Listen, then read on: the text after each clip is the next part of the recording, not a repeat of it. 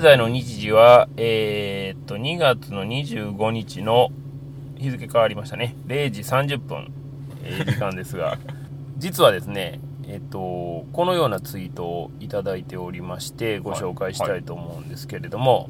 えー吉野さん。はい。えー、追試ねポッドキャストのドクターストレンジの回聞いたら、滝さんの沈黙感想がめちゃ聞きたくなった。お滝さんの作品感想はブログの頃から好きなんですよ。え、ポッドキャストの語り口もいい感じだし、えありがとうございます。というふうにいただいておりまして。ありがとうございます。まあ、これを受けて、はい。えーウィンターリーグ第3戦、沈黙サイレンス。はい。こちらを、はい今回はウィンターリーグの3戦目としてありがとうございます。やりましょうということなんですけども、その前に、えー本編に入る前にですね、はい。とまず、えーウィンターリーグの感想をご紹介したいと思うんですけども、はいえーカズさんはい。 「追試ねで無垢の祈り」「いろいろ腑に落ちた」原作読みたくなった」あおと言っていただいておりますありがとうございます。原作は本当ね全然テイストまた違うん別で、物なんでね。はい、ぜひあのまあ短編なんでそうですね。文庫本ですしねすぐ読めまねす。購入もあの比較的や、はいしやすいと思うんで、はい。ぜひ見ていただけたら、そうですね読んでいただけたらと思いますね、はいそれから曽我さんはい。追試ねポッドキャストのウィンターリーグ会に外れなしおふみちゃんがつけていた眼帯の意味や人形を操っていた女性の正体などひたすら解釈にうなりっぱなしでした無垢の祈りがこの番組で紹介されなければアップリンクで鑑賞することもなかったのでお二人には感謝しかないですとえーありがとうございます。ありがとうございまますこちらこそなんちゅうことを。ね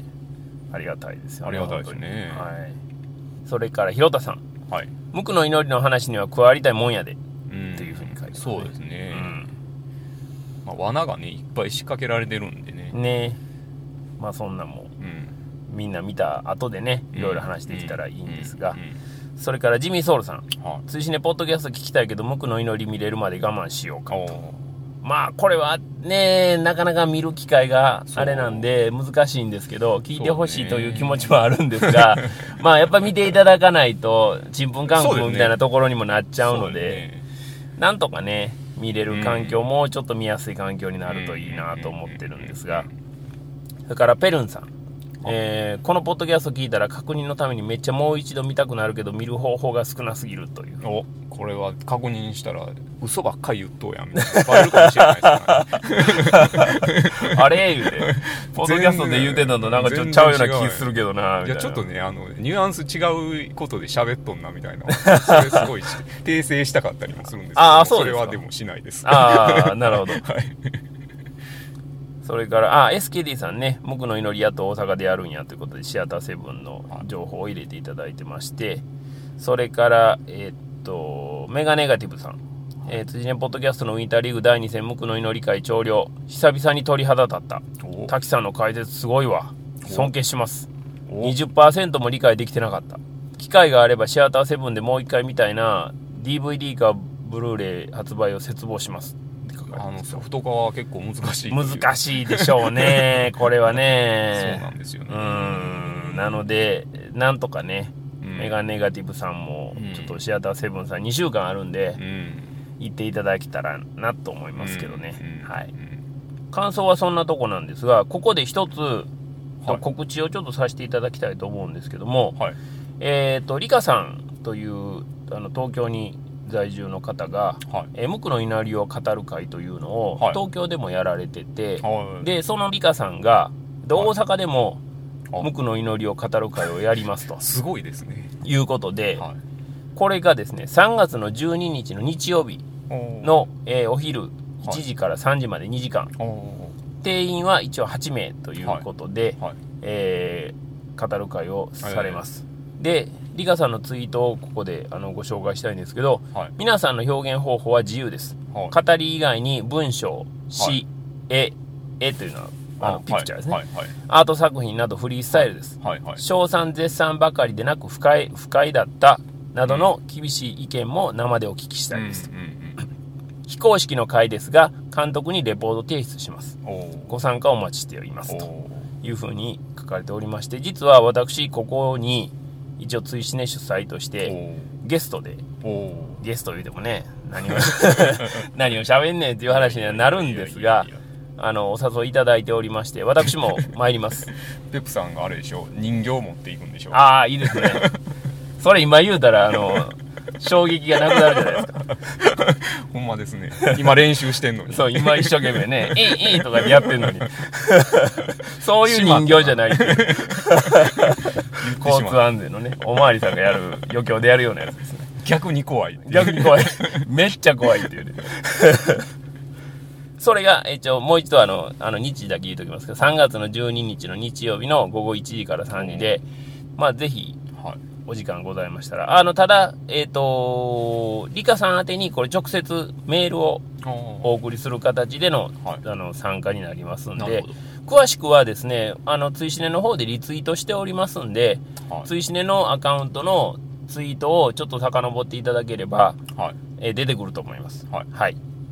では、えっ、ー、と、沈黙の話いきましょうか。はい、はい、吉野さんから。リクエストいただきました、ね、ありがとうございます、はい、吉野さんのブログもすごい面白いですよねはい、はい、僕もやっと見ましてはいもう多分シネコンでは一応終わったんですかね今日ぐらいでで,ねえー、で次は2番館でおそらくはかかっていくんだろうなという感じなんですが沈黙はどうでした素晴らしかったです沈黙素晴らしいですね素晴らしかったです素晴らしいですねはいとねまあ僕原作はまだ一応会話したんですけど読めてなくて僕はまだ僕もまだ読んでないんですけどね、うん、原作は割とねなんか最近最近というか別にたまたまなんでしょうけど僕が見てるそのタイミングがたまたまなんでしょうけど、まあ、PK とか、はいはい、あるいは縁に立つとかいうような、割とねあの宗教に関わりがあるような作品っていうのを立て続けに見てるっていうようなところもあって。まあ、決定版来たなというのは非常に感じましたね。で、まあ、滝さんのね、その前言ってた、はいはい、ドクター・ストレンジの時に言ってたところの話も含めて、まあ、とにかく滝さんの話を、まあ、とりあえず聞こうじゃないかということで。そうですね、はい、どうしましょうね。その映画の話じゃなくて、はい、沈黙そのものの話みたいな、うんおをしましょうか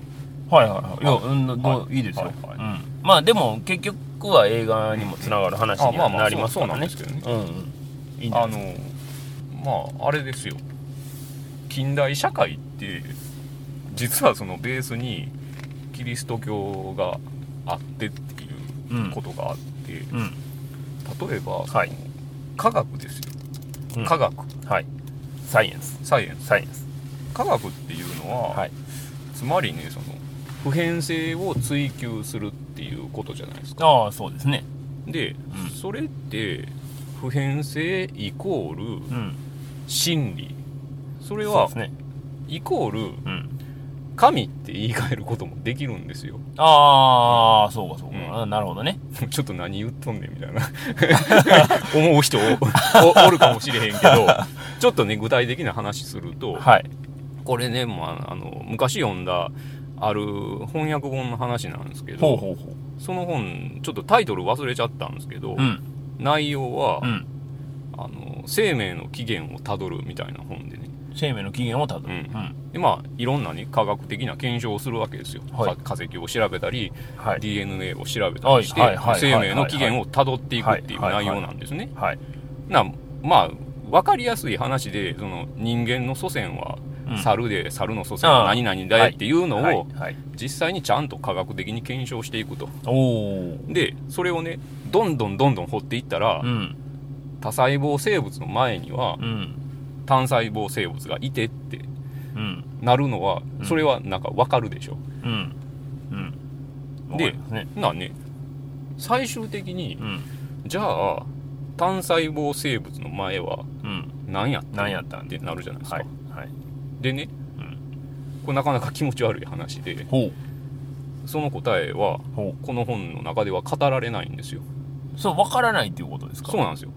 科学的な検証をしても、うん、それは分からへん、ね、、分からないんですよね、うんでだからねつまりね僕らは今実在しているけど、はい、その DNA の始発点は分からない、うん、分からないですよねすごい気持ち悪い話なんですけど、うんうんでまあまあねでこの本の最後に、うん、その作者はどんな言葉で結んでいるかっていうと、まあそこまで散々科学的な検証をしてきた人がですよ、うんいきなりねうん「無」からうん単細胞生物をうん生み出したのはうん神であるとしか考えられないおーやはり神はいて神はすごいみたいなことおーで締めてるんで すよ。おーえー、って、なりますねえー、ってなるじゃないです か。なりますね散々科学的なこと言うといそうてそこかとそうそうそうはいでもまあ極端な例ですよこれは、うんでも、うん実際に、うんあの科学っていうのはそういうもんなんですようん神の存在を証明するためにうん科学があるっていうのうは、んああるんでねうんうんうんだからそのある事象に対してはいキリスト教的な思想っていうか思考がうん内在しているっていうことが全然あるかもしれへんよっていうあ話あなんですよね。なるほどねうんうんうんうんで実際にね身近なとこで存在しているキリスト教的なものっていうのもあって、うんはいはいはいでそれは例えば、はい順法精神とかがそうなわけですよああーはいはいはいはいうん順法精神ってむっちゃ簡単に言ったら、うん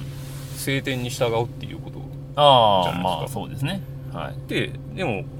このね順法精神っていうのはめっちゃ大事なことなんやけどう、んその辺の感覚はうん非常に日本人はふわっとしてると、ふわっとしてますねふわっとしてるでしょふわっとしてますふわっとしてまそうなんですすよ、はい要はね順法精神って聖典に書かれていることをうん盲信するっていうことじゃないんですよ、ないですよねそううんじゃないですそうよね何をどう解釈するかっていう話なんですようん盲信するにしても、うんな何を盲信すんねんっていうああこそとうでにすなるねんでねうんだからそれを解釈するっていうのが、うんまあ、神学としてあるとうんうん神学ははい聖書に書かれている内容をどう解釈するかってはいいう学問なんでうんね、はいはいでそれを踏まえてですうん沈黙を見てみたらうんかなり面白いうんなと思うんですなるほどパードレうんたちははい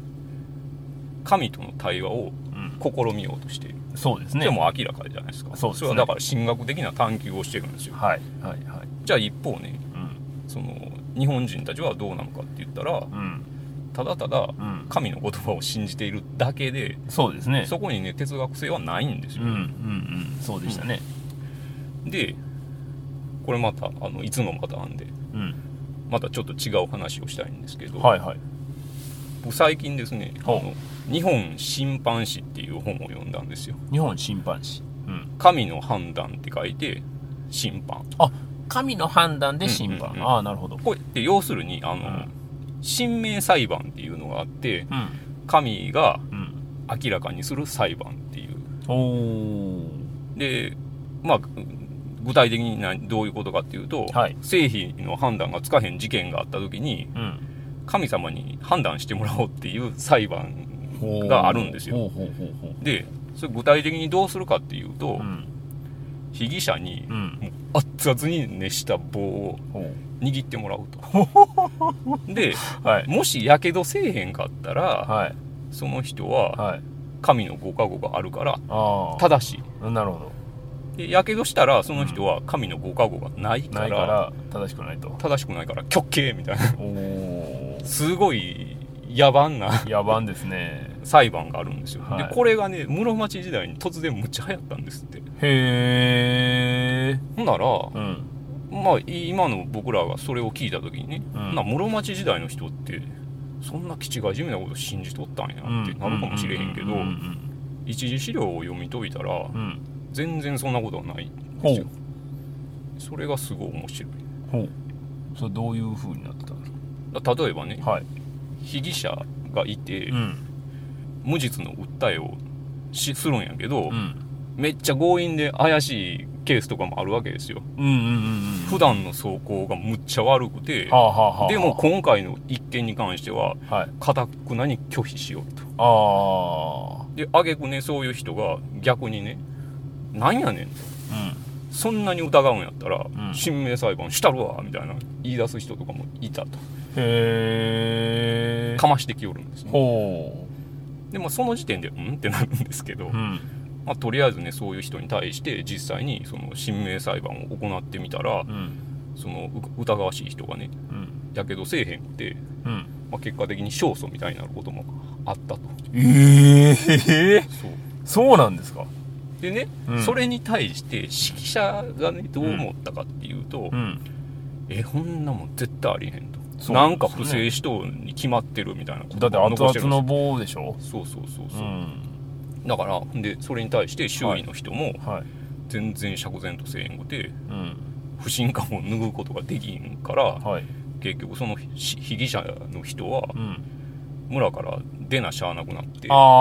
あである日ね、はい、よその村で客死したこととか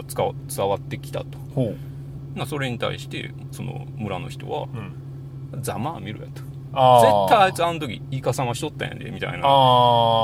を残してるんですよ。でこれでね分かることって、うん、当時の人は神の判断っていうのを絶対のものとして見てないっていうことなんですよ。うんそうですねそう、うん、だからその神明裁判っていうのは形だけで、うん、それを利用して、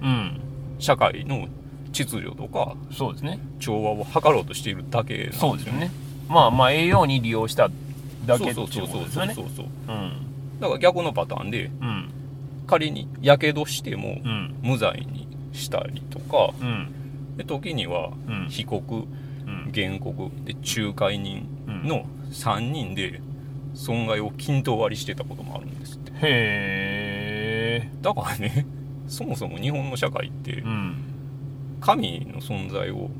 都合よく利用してる社会なんですよ、そうですよねそ,、うん、その話を言う聞くとそうそう全くその通りってことになりますよね哲学性は全然なくってうんうんうん主に都合がええっていうそうですねでだからね、うん、その哲学性のなさが、うん、極点まで行ってしまって、うん、その晴天の枠から、うん、はみ出しちゃうこととかがあるんじゃないかとでそれはつまり沈黙における吉次郎とかが、うん、そうなんじゃないかとあだから結構その吉次郎に対して神性を見いだしてる人もいるじゃないですかそうですねはいでそれってね、うん、実はその僕が一番最初に言った進化にまつわる本の話とつながってくるわけで、うん、つまりねその科学では理解できない点に神を見いだしたように、うん、晴天の向こう側に行った人に対して、神の姿を見ているんじゃないかなと。はあなるほどね。でもね、うん、僕はそうは実は思ってなくて、まあ、単純に 吉次郎もっちゃ日本人や なとしか思わんかったんですけどね、はいはい、だからそれは西洋社会の人から見たら、うん、あまりにも理解できひんから、そういうふうになることがあるんかなってああなるほどね自分の理解の範疇を超えてるからこれは実は非常にそうそうそうそうその神に近 いでも実はそうじゃなくてねまあ非常に分かりやすく彼は判断をしてたんじゃないかというのが滝さん が見た吉次郎に対する思いあまりにもあれやからまあねは最初はもちろんそういうその非常に狡猾な人間やというふうに、うん、見下されてましたよねそうですね吉次郎はそうですねでまあ最終的にはそれが、うん、こうなくなってっていうことになるんですけど、うん、いやでもあのずっとあんな感じだったと思いますずっとあんな感じだったんでしょうけどねまあ吉次郎神塚さん、はい、最高でしたね最高でしたねはいまあ塚本監督も含め、うん、完璧やったんじゃないのかな完璧やったと思いますねもちろん伊勢尾形さんも含めね素晴らしかったと思いますよ日本人やばいなってなるもんななりますね、 うん、日本人やばいですよねでもあの転ばせ方の、はい、まあ論理の組み立て方っていうのは、はい、実はまあなかなかすごくて、うんうん、あの論理性は、はい今の時代も欲しいよなっていう思うぐらいでも結構それは通じてあるんちゃいますありますかね、うん、僕は全然日本の社会ってまあもしあれが史実やとしたら、うん全然基本的には変わってないなって思いましたけどね、うん、なんか日本人の残虐性についてうんちょっと喋っていいですああもちろんもちろん日本教の社会学っていう本があって、はいそれむっちゃ面白いんですよ日本教というのは日本の宗教の教教ですね宗教の教です日ね本教っていう、まあ、概念をね概念その本の中では、名付けてそうそう名付けてたんですよ、だからあの冒頭からねめっちゃわかるわっていう話ばっかなんですけど、ん日本ってその仏教国ではい